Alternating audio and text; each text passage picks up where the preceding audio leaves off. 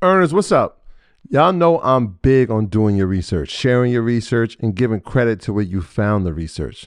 But I always get asked the same question Where do I start with the research? And the answer is easy it's our sponsor, Yahoo Finance.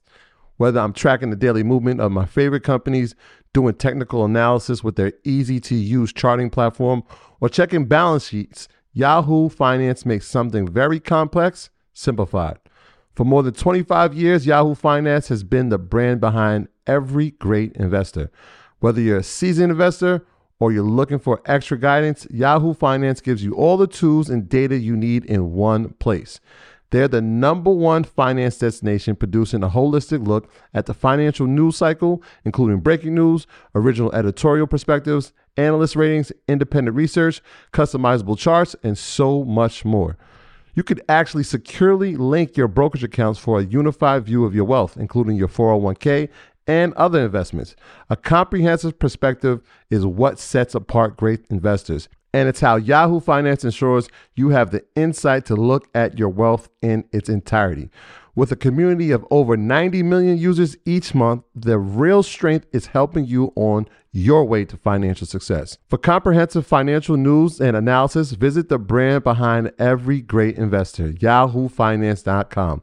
The number one financial destination. That's yahoofinance.com.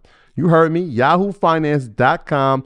Don't wait, don't hesitate. I use it. You should go over there and start using it now. Take your business further with the smart and flexible American Express Business Gold Card. You can earn four times points on your top two eligible spending categories every month, like transit, U.S. restaurants, and gas stations. That's the powerful backing of American Express. Four times points on up to $150,000 in purchases per year. Terms apply. Learn more at americanexpress.com slash business gold card. Well, I mentioned I was buying the .eth domains. Pretty much like GoDaddy of Web3. I had mad fucking coins. And I said, well, what's the value of these coins? And you know, when you register your coins, you, there's a, like an official registry, and then they peg a value. Value was seventeen dollars per. I only spent three grand on the domains. Is it true that this shit is worth seventeen thousand? I sold all the coins and I and I took the, the cash out. When's the last time GoDaddy gave you anything for owning a .com? My graduates from my school being Forbes, bag drop, Bag drop. a mic drop, bag drop. Bag drop.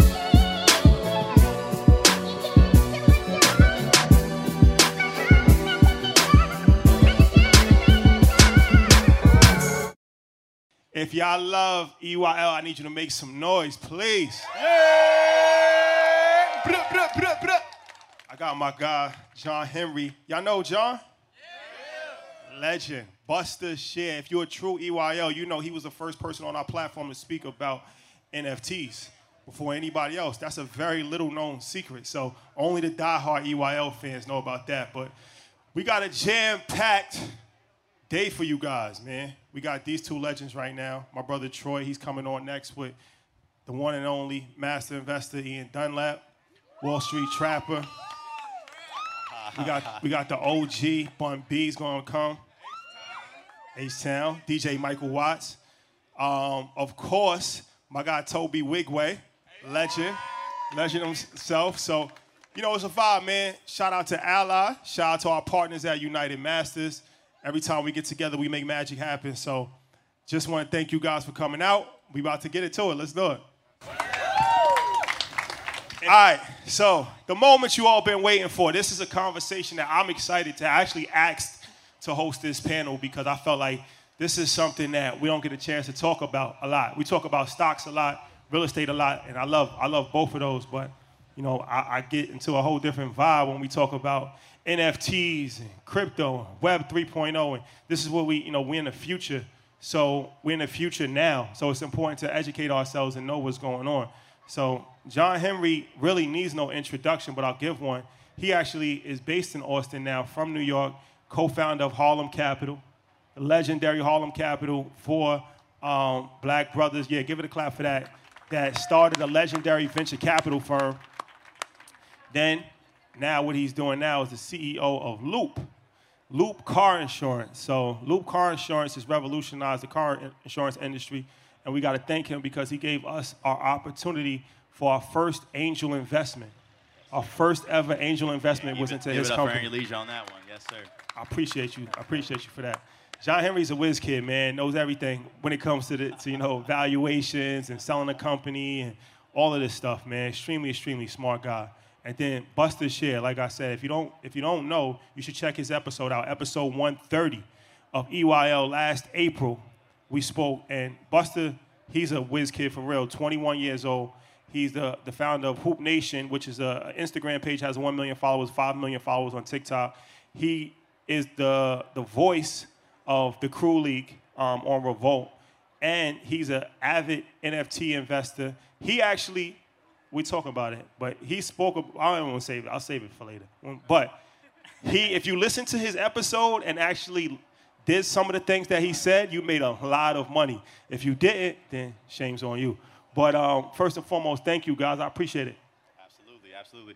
Yo, first things first, every time, I'm proud of this one. Every time I've jumped on the EYL platform, I've first started by paying respect to the brothers at EYL because it wasn't that long ago when someone got me uh, hooked up with them, episode 45, and I pulled up to Troy's crib in like Yonkers in their living room, and they was talking about doing really big things. And I don't know if y'all been keeping up, but they've been doing some really big things. Appreciate so I'm gonna that. need y'all to make some noise for Earn Your Leisure because every generation we have a couple superstars that emerge, and this is that time right now with these brothers. So so shout Agreed. out to you guys. Appreciate that, brother. Um, so let's get into this. So, Buster, I'm gonna start with you. Let's start with this NFT conversation. So, if you listen to his episode when he came on in April, he talked about crypto punks. He talked about Bored Apes. He talked about OpenSea, and that was early. Crypto punks. How much was it at that time? So the floor of CryptoPunks was about 20,000 at the time. It's about 200,000 now. And Bored Apes was had just minted, and they minted at 0.08 ETH, and now it's at uh, about $300,000. See, all you had to do was listen. so let's let's back it up because I still feel like a lot of people don't fully understand what what NFTs are. So before we go into too in depth, can we just go over some basic terms when you when you talk about a floor, right? Um, can you explain to them what, what a floor in the NFT project is? Yeah, so a floor of an NFT project is essentially the cheapest that you can buy said NFT for. Usually projects have between 5,000 and 10,000 total supply. The best ones will be the highest, and the worst, per se, will be at what is the floor, which is the cheapest you can get one for. So minting, what is what is minting? Minting is getting it when it first comes out, so you're the first person to own it, and you have to pay gas to actually receive it from wherever uh, they put it out initially from. And usually it's a it's blind, so you don't know which one you're going to get. So you're minting an NFT in a project. You know you're going to get one from the project, but you don't know which one you're going to get. That is minting. Um, somebody says they pulled the rug, what does that mean? So a rug is essentially when somebody launches a project, makes all these promises, and then doesn't fulfill those promises. That is what's called getting rugged, which is when a founder just leaves a project entirely. Uh, similar to where, in, in like a traditional business standpoint, if somebody took a bunch of investment and then said, "I don't really care about this company anymore." So all right, now you got some basic terms. Let me also paint a little a little context because I feel like this NFT shit kind of came out of nowhere. I don't know if you guys agree, but I'm seeing Heineken and Budweiser and a lot of corporates now. I, I like to pay attention to big money because they don't do shit for the fun of it. They do it because there's money to be made. And it wasn't that long ago that some of the first projects were emerging. Now, I had long since been following crypto, and people was talking about, yo, buy, you know, Bitcoin, all this other stuff, and people made a lot of money doing that. But I'm not a currency trader. I, I'm busy. I run a 55-person company, you know, uh, and we're, we're trying to change shit at financial services. But it's my job as a co-CEO to pay attention to trends. Um, and what, what happened was a collectible layer came emerged on top of the cryptocurrencies. So now it's not just you trading coins, like trading dollars and pounds. It's like now people made stuff on top of it that you can collect, right? And so if a poppin' ass artist, for example, makes a limited collection of a certain you know type of art, people can buy and sell those, and it's really cool for artists, including musicians, because they get a perpetuity of the royalties. So like Basquiat, for example, he only sold that art one time and, and only made money that one time. But now we have a device that allows the artist to collect royalties in perpetuity. And so the, the, the, there's signal and then there's noise. Noise is when you can't decipher the value. Signal is when there's value. So the noise is all the speculation. How are these fucking apes worth 300,000? I have no clue. But pay attention to the signal. The signal is big corporates moving in. The signal is uh, NFTs potentially having more utility beyond just trading apes. It might be the future of how leases are done. The way you buy all different types of things can be NFTs in the future. So I wanted to start this conversation first by contextualizing.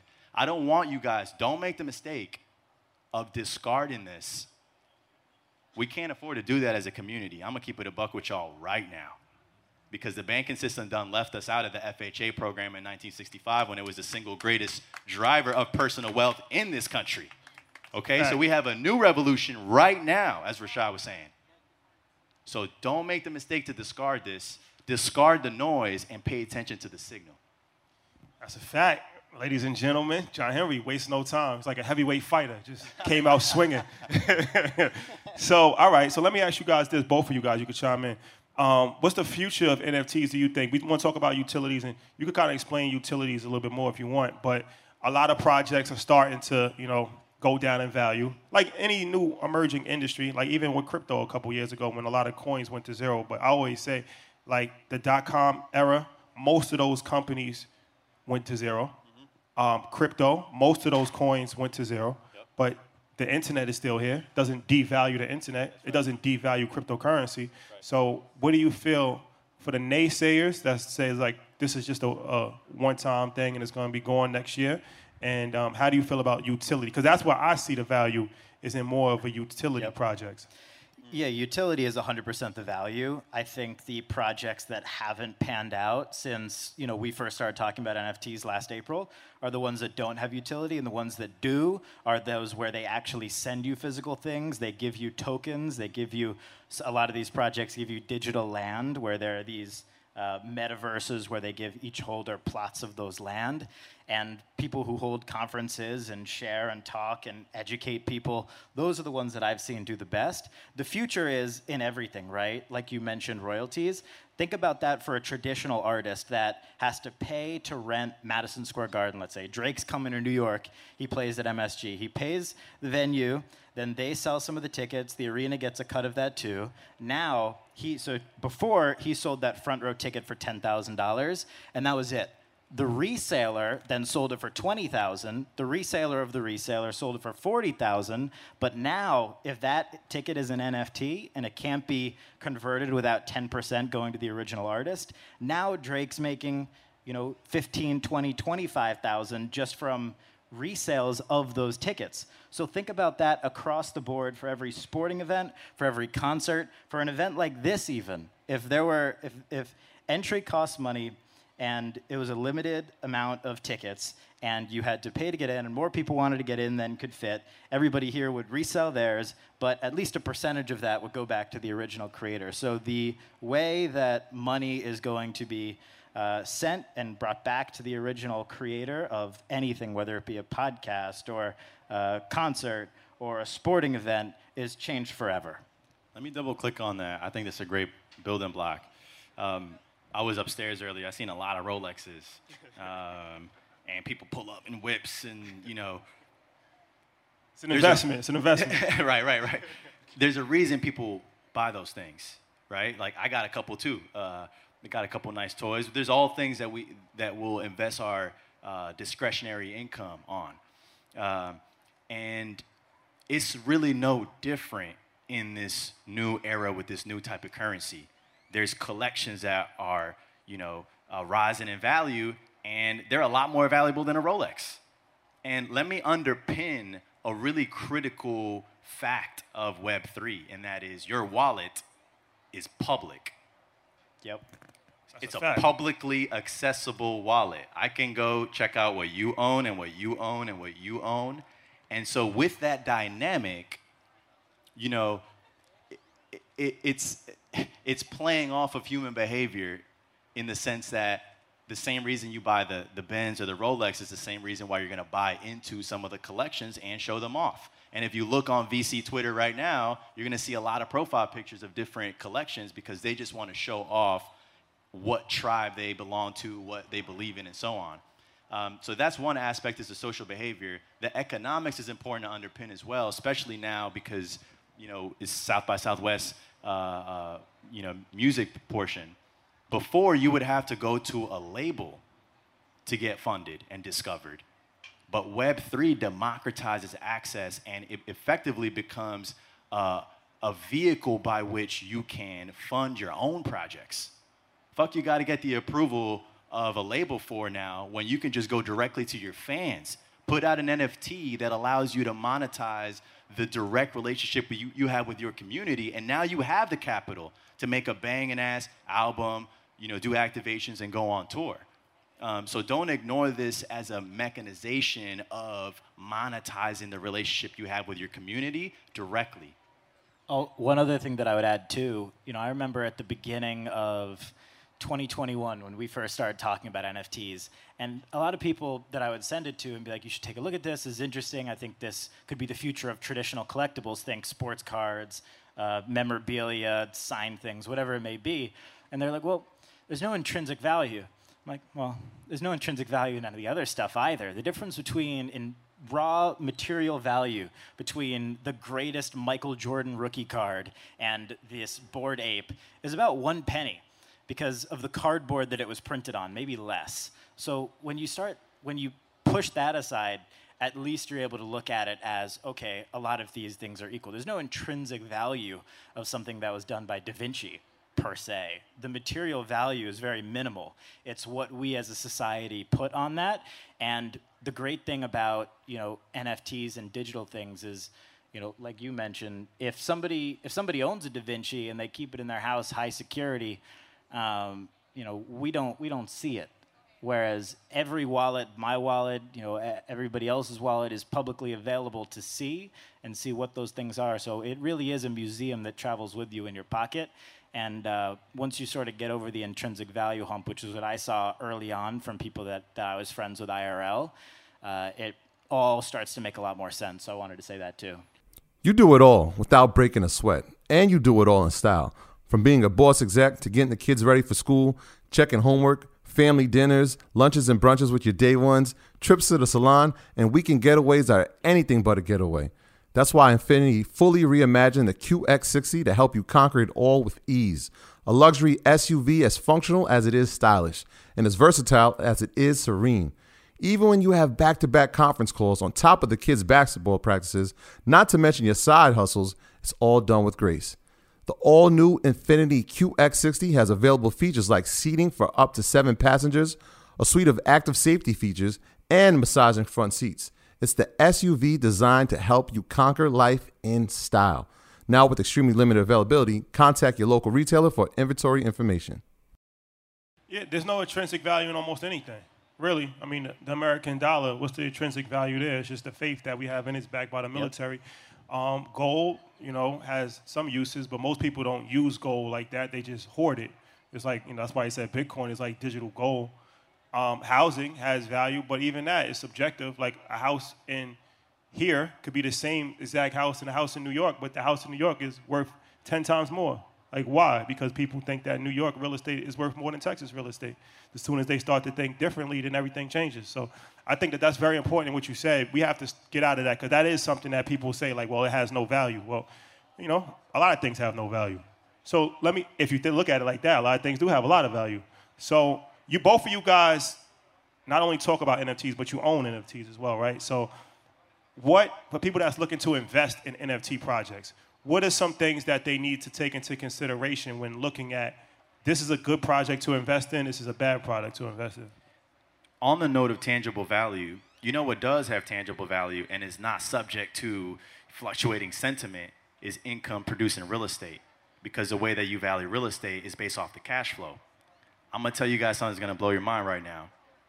I own a few multifamily properties. They produce cash flow. I sold one of those buildings. I took the earnings, is that 500,000, and I put I went all in into NFTs. Here's why. I pay attention to the startup markets. I pay attention to the public markets. Right, right now, there's a public market correction, so all the public companies are coming down in value. But even six months ago, everything was at an all-time high. And I'm trying to make sense of it. People are paying all-time high values on multiples of revenue in the public markets, in the private markets, even real estate. I'm getting some cash flow, but not a whole lot. And so, what I need us to understand as a community is that every once in a while there's a generational shift and potentially the emergence of a new asset class. I want you guys to view this as an asset class. And when you're looking at it from the, uh, the perspective of price arbitrage and pricing inefficiency, I believe that there's a lot of room for NFT uh, floors and prices to go way up. So I said, all right, bet. If I lose this half an M, that's gonna hurt. But if Web3 plays out, it'll change my life. I get chills saying that shit. You guys put a little bit of money, and, and like Ian is gonna smack me upside the head because he's, you know, he's got like the, the long-term investment principles. But if you invest a little bit of money on a prolonged basis in the market, bet you're gonna be up 8, 15%. If you find the opportunity that's generational, like we didn't have a chance to invest in Amazon when Amazon was being founded in 1995. You feel me? Like it's the two, three year window. It's the 12 to 18, 24 months where a lot of these projects are gonna be within reach. And we have to make decisions as a community. Are we gonna buy public stocks that are, that are blue chip and then they're gonna give you a 3% yield? But remember, scare money don't make no money. And plus, I don't know about y'all, but I grew up dead fucking broke. I come from a household that grew up below the poverty line. Both parents' income combined didn't make 24 grand in Washington Heights. What's good? I ain't got nothing to lose. Malo. So if so if if that's where we're coming from, then what do we have to lose by hedging into something that opportunistically and macroeconomically has a lot of room to grow, and we're getting the indications from the corporates. So that's how I approached my NFT investment journey. And uh, I know we didn't get into like what, I, what we look for in a collection, but I wanted to contextualize this shit as an investment opportunity. Um, so that's my take on it. 100%. The upside, like you said, is infinite. And I, I, sort of look at it from a similar way as to where it's like investing in a startup. Because if so far NFT projects have only made money from within inside the NFT projects, but there will come a point where they build businesses on the side of the NFTs and then put that revenue back into it. What's the difference between Amazon and that? There is none. They all make money outside of inside the core team and from a specific user base. Like that's the way that I see all of this playing out.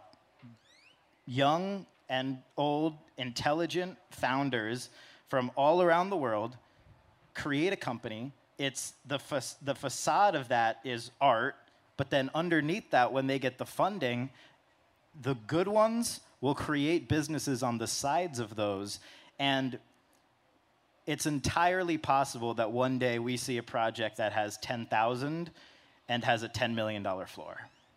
Entirely possible play, let's play that out a little further. The other day, I'm, I'm seeing, at, at, any moment now, you're seeing news, news. I seen that the Bored Apes, you guys seen them, um, they got signed to a major label and they made a band out of the apes. When I saw that, it, it clicked right away. I understand it's intellectual property development. You're creating characters. Imagine if Harry Potter, when it came out, was an NFT collection. Imagine if you bought into Harry Potter at the fucking start of it. Right? Mickey or Mickey Mouse. Absolutely. All these brands, Hulk Hogan. SpongeBob. I'm, when I look for projects, I look for IP development opportunities. Do I fuck with the characters? Do I resonate with like just the way they come across? Can I see this being an audiobook? Um, do they have a robust community? I'll tell you right now, if EYL dropped the NFT project, who would buy? Hands up. Soon reach. Okay. by the by the way, fun moment. Fucking six, seven, eight months ago, uh, you know how there's a dot com, right? I tried to buy like VM.com many years back, He and, and that shit, us. and that shit was was five hundred thousand. I was like, bad, I, no, I can't, I can't. And then when I noticed that that uh, NFT projects they had the dot ETH, I said, yo, this is the new dot com. Once you've seen something one time, it's up on, it's up to you to seize the day the next time. So you know what I did? I went on to you could buy this shit as ensdomains.com. I started buying up .eth domains. And, Good and move. I, I started buying my home. I started buying my shit first, johnhenry.eth. Got it. And then I started buying uh, my homies next. And then I started buying my enemies after that. And I was like, caught you slipping, bitch. Caught you slipping, bitch. Caught you slipping, bitch. I hit up Shad. I was like, yo, you guys got EYL.eth? He's like, nah, man, someone sniped it, but we was looking though. I was like, guess who owns that shit? and guess what? I paid a rack for it, but I'm gonna hook the homies up with it anyway because that's love. Uh, We still need that too, by the way. I got you on that. Was crazy. Troy, Troy was like, we was on YouTube, and he was, he was like, yo, somebody, damn, somebody took it. It was like weeks. He didn't tell us until I spoke to him about South by Southwest. He's like, oh, by the way, I own EYL. I'm like, well, are you going to plan on telling me, or what, Yo, going I, to do? I was secretly like just waiting to see how long motherfuckers took before they came to me. So Wait, was you. your wallet address not public? Did you not have your ENS on it? I, I had it on my public address and I was just waiting. And I'm just like, yo, you, s- yeah, some of these fuck- motherfuckers is snoozing. That Like, would have been even more awkward if you were looking at who owned it and saw it that way. Yeah, definitely. He definitely caught us slipping. But that's that's a good gem right there, though, because that, that is the new website. that is the new website for sure. Um, first of all, shout out to Tamika Mallory and Mysonne in the building. Thank you for your advocacy. Appreciate it. Absolutely. Um, absolutely. let's talk about let's talk about ApeCoin. That's interesting. You just told me about that. So, you know, we talked about the Bored Ape Yacht Club, and now it's like a whole new vibe with them actually having a cryptocurrency, which went live today, right? Yep, this morning. On all major platforms. Eventually, yeah, they're So- all live now. So just kind of explain that, but even deeper than that, explain how that could be an evolution that could potentially change, you know, how we look at these things. Yeah, so again, you're going to start seeing these projects do things that, you know, whether they originally started as art or had plans of utility, eventually to expand, they have to turn into a real business. And Bored Apes have done that time and time again. They actually acquired CryptoPunks. So Bored Apes' uh, parent company, Yuga Labs, now owns the CryptoPunks as well. That was a uh, very large deal that valued that company at over $4 billion. And you know, the next iteration for a lot of these companies as they create new projects is to create their own currency. So they launched ApeCoin, uh, which launched this morning. I, last time I checked, it was about $7 each, and anybody that owned an ape before got an airdrop that was between $70,000 and $200,000 just for having owned an ape. So without selling their ape, they were able to make a lot. Uh, and that, that isn't necessarily the outside business idea that we were talking about before, but what it will allow is for when they do their land releases, when they have parties, when they launch merch, it'll only be payable in ApeCoin. Um, so that's that's sort of the another level of how these cer- certain NFT projects are expanding, uh, and they are you know an example of the ones that have done it the best. And you know regulatory wise, it's very complicated, but if you're if you're worth four billion dollars, it gets it gets a little bit less. Let's go further on the coins. Um, so, so you had mentioned a term, airdrop, and this is unique to the Web3 space. But what it effectively allows you to do is if you publish said NFT, um, let's say you're an artist, you publish, you know, NFT collection 5,000, you got 5,000 fans. Cool. Now you can, because you, they own something that's linked to your con- collection, you can effectively transmit to them anything of your choosing. Okay? Now, people have gotten very creative with this. That's called the airdrop. if you all, all own an NFT that, that I made, I can airdrop to you something that you authenticate the fact that you own my NFT by connecting your wallet. Bet. Once that's registered, I transmit something of value to you. Okay, cool. How have people played that out? Well, I mentioned I was buying the .eth domains so from the company that's pretty much like GoDaddy of Web3. They launched a coin, their own coin called ENS Coin. And what they did was, hey, anyone who bought an ENS domain before X date, you get set amount of coins.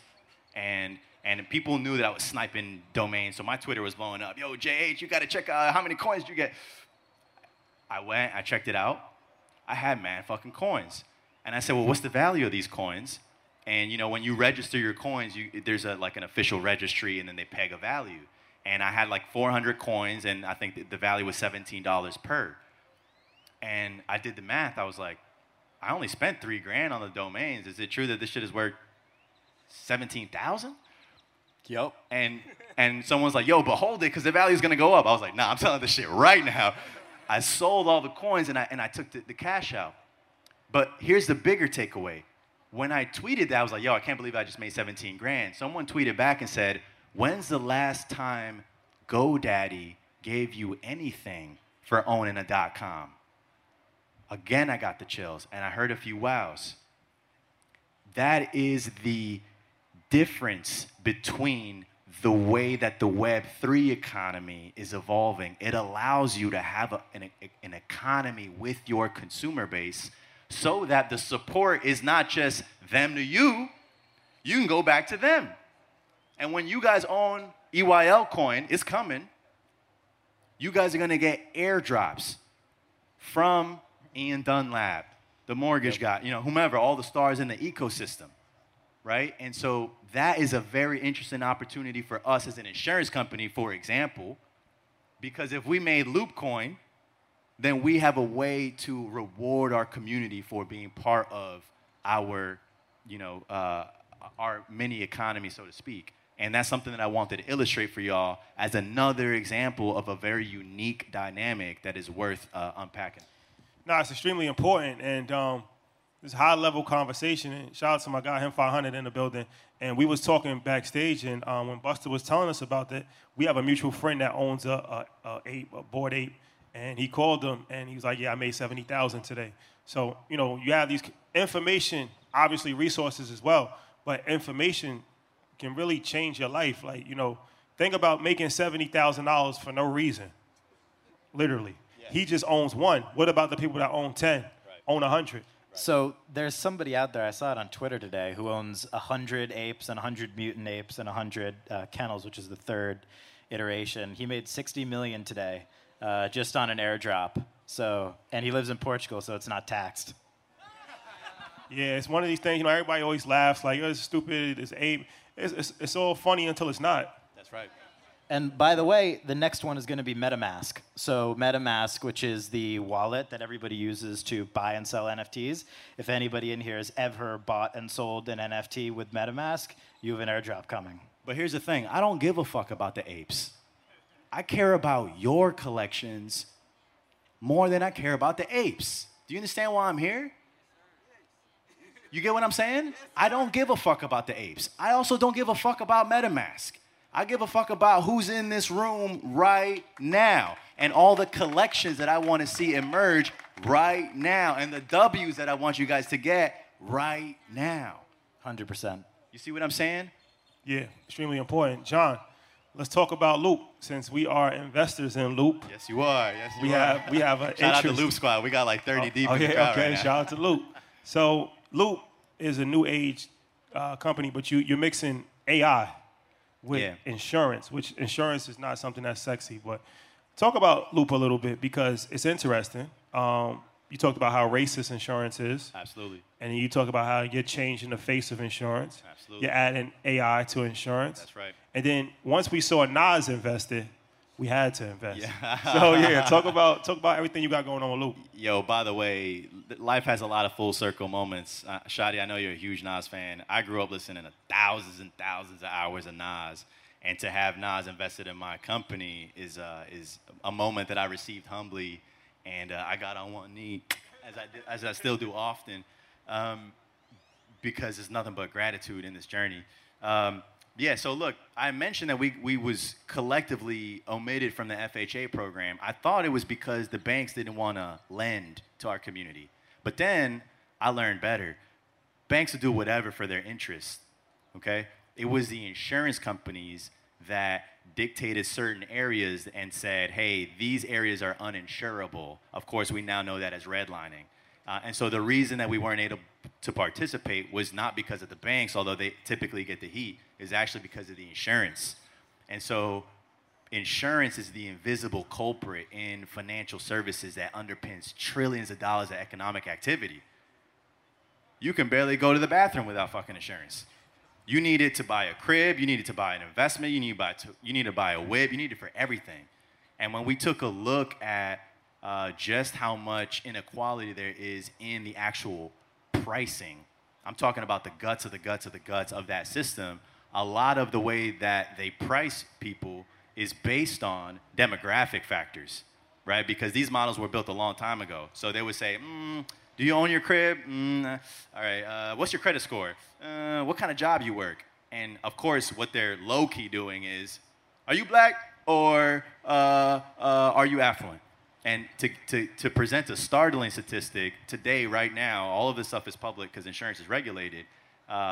At Progressive, for example, you could have a DUI and two speeding tickets, i.e., fucking reckless. But if you live in an affluent affluent neighborhood and well educated, you actually get a better rate than someone who lives in a low income area with a completely clean record. And I don't know about y'all, but that's not gonna fly anymore. And so we, we wanted to create a vertically integrated insurance company as, as non-sexy as it sounds when I have to say, yeah, I'm selling car insurance. Yeah, I'm selling car insurance. You're goddamn right. And what we're doing is we have the technology now to price people based on how they drive, but the big idea here is much more powerful. Can we create a fair, honest, transparent insurance company that is made, by the way, by a citizen of our same neighborhoods? Um, and, and the way that that fuses with Web3 is, you know, y'all got projects. I'm sure y'all, how many of y'all got a side hustle? Hands up. Okay, how many of y'all full time entrepreneurs? Hands up. How many of y'all thinking about becoming entrepreneurs? Hands up. How many of y'all just got invested in stocks and shit? Hands up. So everyone here is trying to get their bag. So the way that this fuses the Web 2 with the Web 3 thing is there's always a way. I wouldn't view it as like, yo, that's the new and this is the present. I would look at ways that you can introduce elements of what's going on into what you're doing, much like how Kanye teases out the new sounds and works into his present sound sounds that are emerging. Well, so too is commerce. You can work in elements of the future into your present endeavor so that you can so that your 15 minutes could be as long as Jay-Z's. There you have it. Buster, let's get into this metaverse conversation. Metaverse. What is going on in the metaverse right now? Everybody's talking about it. People still not really, they don't know. On the fence, they're like, you're gonna turn us into a whole society of the matrix, like getting plugged into machines and all of that. What's the metaverse all about? So everybody sort of defines the metaverse as something different, and right now it's sort of a buzzword in tech. It doesn't actually mean anything, and it has a different definition for everybody. But my definition of it is, you know, quite similar to Web three. So it's, you know, creating new projects, communities, digital land, the future, right? The future is sort of how I look at explaining what the metaverse is. And the way that I see the future playing out is, you know, artists getting their fair share, not needing permission from other people, uh, and you know, being able, you know, and the, the fact that anybody in here today can start something and you know cultivate a strong community and build something that is greater than the best deal that the best whoever is high up in the world that you're trying to excel in can give you is is sort of where I see the future and how I identify the metaverse. And then you know there, you know, uh, other explanations like the way that Mark Zuckerberg looks at it as is, you know, everything in our life is going to be digital. So you're going to be taking meetings in VR, and you're going to uh, be appearing in other cities as holograms. And you know, the way that that, the reason that that is good is that you don't have to be living in a specific city. So it sort of takes down barriers of where you live, where you're from, what your house looks like, all different things. And it creates much more equality if everybody's in a virtual meeting, whether it be as themselves or as like a panda, because that's how, how, how it's really happening. Like my Instagram profile right now is an NFT, it's not me. And that is just another example of sure, it's utility because it's like, oh, I, I, like that NFT project, or there are other people that are in that, and then they feel a sort of uh, synergy with me because we both own this thing. But what it really is, is, uh, you know, an example of how people in the future aren't just going to be expressing themselves as their physical form, it's going to be as their avatar form. And that also fits in pretty well with, with what the, the metaverse is. But the, the metaverse, to me, in short, is the future of tech and you know everybody having a chance in a world where the companies all reward you for you know supporting them depending on how early you supported them. I think we're already in the metaverse, right? I agree with you. Um, I, I, we flew down a lot of our team, right? we spent all day in Zoom. And when we got to meet in real, in real life, it was like I already knew them.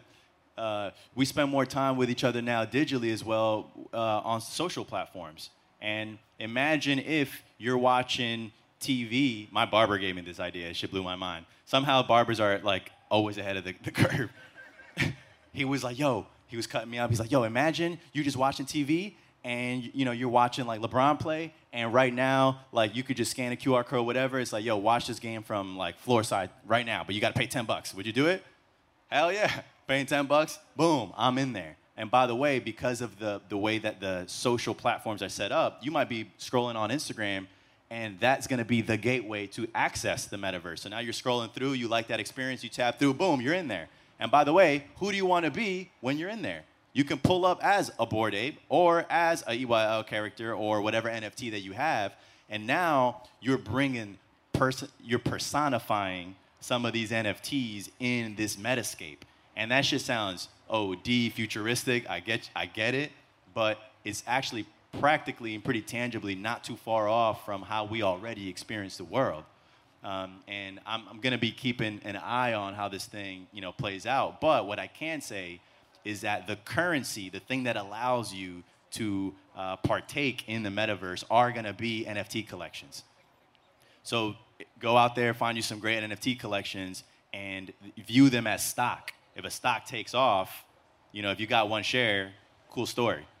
But if you know if you have a healthy exposure and you got a portfolio of NFT projects, it's going to afford you the ability to take place and to take to partake in all different types of projects as growth and, and so on. It's a fact. Um, so let me ask you this before we wrap, John. We're gonna bring Trap and Ian out next, and they're gonna be talking about stocks. And I got a lot of money in the stock market, but I was talking to Humble, and Humble's a financial advisor, very very sharp guy. He's Charlemagne's financial advisor, Issa Rae's financial advisor, Alonzo Ball, um, gentleman from Africa, and he was saying like you know in the next five years, like the amount of money that's gonna be made in the private markets is just going to be astronomical. And once again, we kind of getting left. When I say we, we as a community is getting left on the, on the train because most of us don't even have the opportunity to invest in private companies. We don't have the knowledge to invest in private companies. But that's that's where you make your hundred x, thousand x, is in not necessarily the public markets, in the private markets. You were an angel investor. You had a VC firm, and now you actually have a startup where you've raised money. Can you talk about private markets a little bit? Yeah, yeah, we can spend some time there. I mean, look, all the all the stocks that you guys buy in the public markets, they've already done made money for all the early investors. They done got paid out.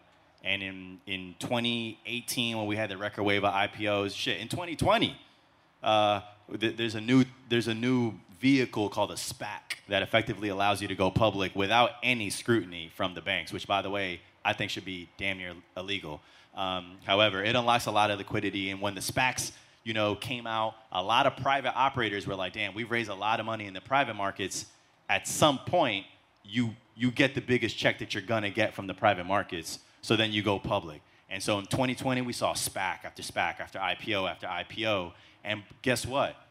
86% of those profits went to but a handful of firms. And guess what? Those firms were but in a handful of zip codes. Okay? So they was coming from Silicon Valley. Um, and I'm, I'm in this game to democratize where those proceeds come go to when we IPO. Um, but interestingly, you know who's left holding the bag are regular people. Because guess who buy these IPOs?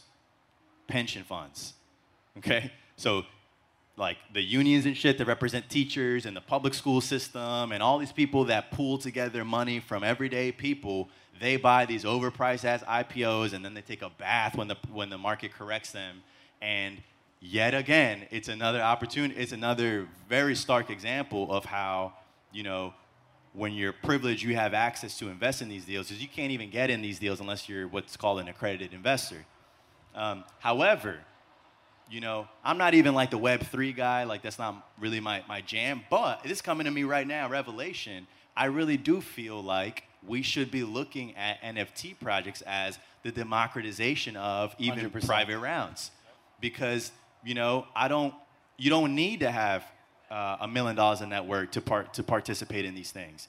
And these projects, the best run ones, you should be looking for projects that are going to run like businesses, produce revenue. And so, in that same way, you guys have a chance right now to buy Twitter at a few dollars a share. You know what's so crazy? Not to cut you off, but my brother 19 Keys, we talk all the time, and um, we actually had that conversation where it's like I feel like NFTs can become the new public offering. Whereas like Nas recently did it with his, he had two songs that he put on Royal, and um, whoever owned it got royalties, has royalties in the song. so what's stopping a company from saying, okay, instead of going public in the private market, I'm gonna go public in public market Exactly. and offer, and now you can raise a hundred million dollars by offering your NFT, and now if you own the NFT, now you have equity in the company. So there, there are two levels of public public offerings really in NFTs. The first is when the NFT comes out, and the second is when the coin comes out. So for the apes, for example, there are tons of everyday people who's you know were in hundreds of thousands of dollars of debt who bought an ape, and it made you know miracles happen. Um, that is that 100, 200, 500,000 X that before was, you know, unreachable and literally inaccessible for everybody else. So that exists today. It's out there. The, the question is, how do you find those? Um, and how do you identify people who are good business operators? And the thing that I personally look for is people who have a track record. That's the only way that I can say, okay, this guy, he's he has a big company and he, he's done successful things, maybe even in collectibles before. And that's how I personally identify them. And something that I like too is doxed founders, because from what I've found is that the majority of quote unquote rug pulls, people who start a project, take money, and then leave it, are people who are anonymous, because that's something that's very popular in the NFT space. So I look for people who have something public facing to lose if they fail, because there's more on the line for them and they're less likely to leave the project. Great point. Like EYO. Yep. nah, what you said was extremely important, and I think people kind of miss that a lot. Like that's really the only reason why we invested in Loop is because anything that John does, if I have an opportunity to get involved, I mean, it's a kind of a no-brainer. A, he's like a real genius, but also he has a, a proven track record. So it's like I invested in the company not so much because I know the insurance game so much, but I know him. Like you know what I mean? So I, be, I believe in the CEO. I believe in the founder. Um, no different than Apple, right? No different than Amazon. No different than Tesla. People are investing in Tesla because they really believe in Elon Musk's vision. So the same rules that apply to you know stocks, same rules apply to crypto. Same rules apply to NFTs. Look at the project. Look at the people behind the project. Look at their track record. And usually that's a decent indicator, at least a good indicator of you know what to expect in the future. And one other thing too, listen to what they say their goals are. Do they want to launch, you know, tokens one day? Do they want to launch businesses on the side? Or do they look at it as just art? Because a lot of people look at it as just art, and that will tell you today that okay, there aren't going to be additional revenue streams coming from this. So pay close attention to what they're saying their goals are. South by Southwest, man. Make some noise Yes, for John yes. and Buster. Yes, yes, yes, yes. High level conversation. My graduates from my school being Forbes, bag drop. Bag drop. A mic drop, bag drop. Bag drop.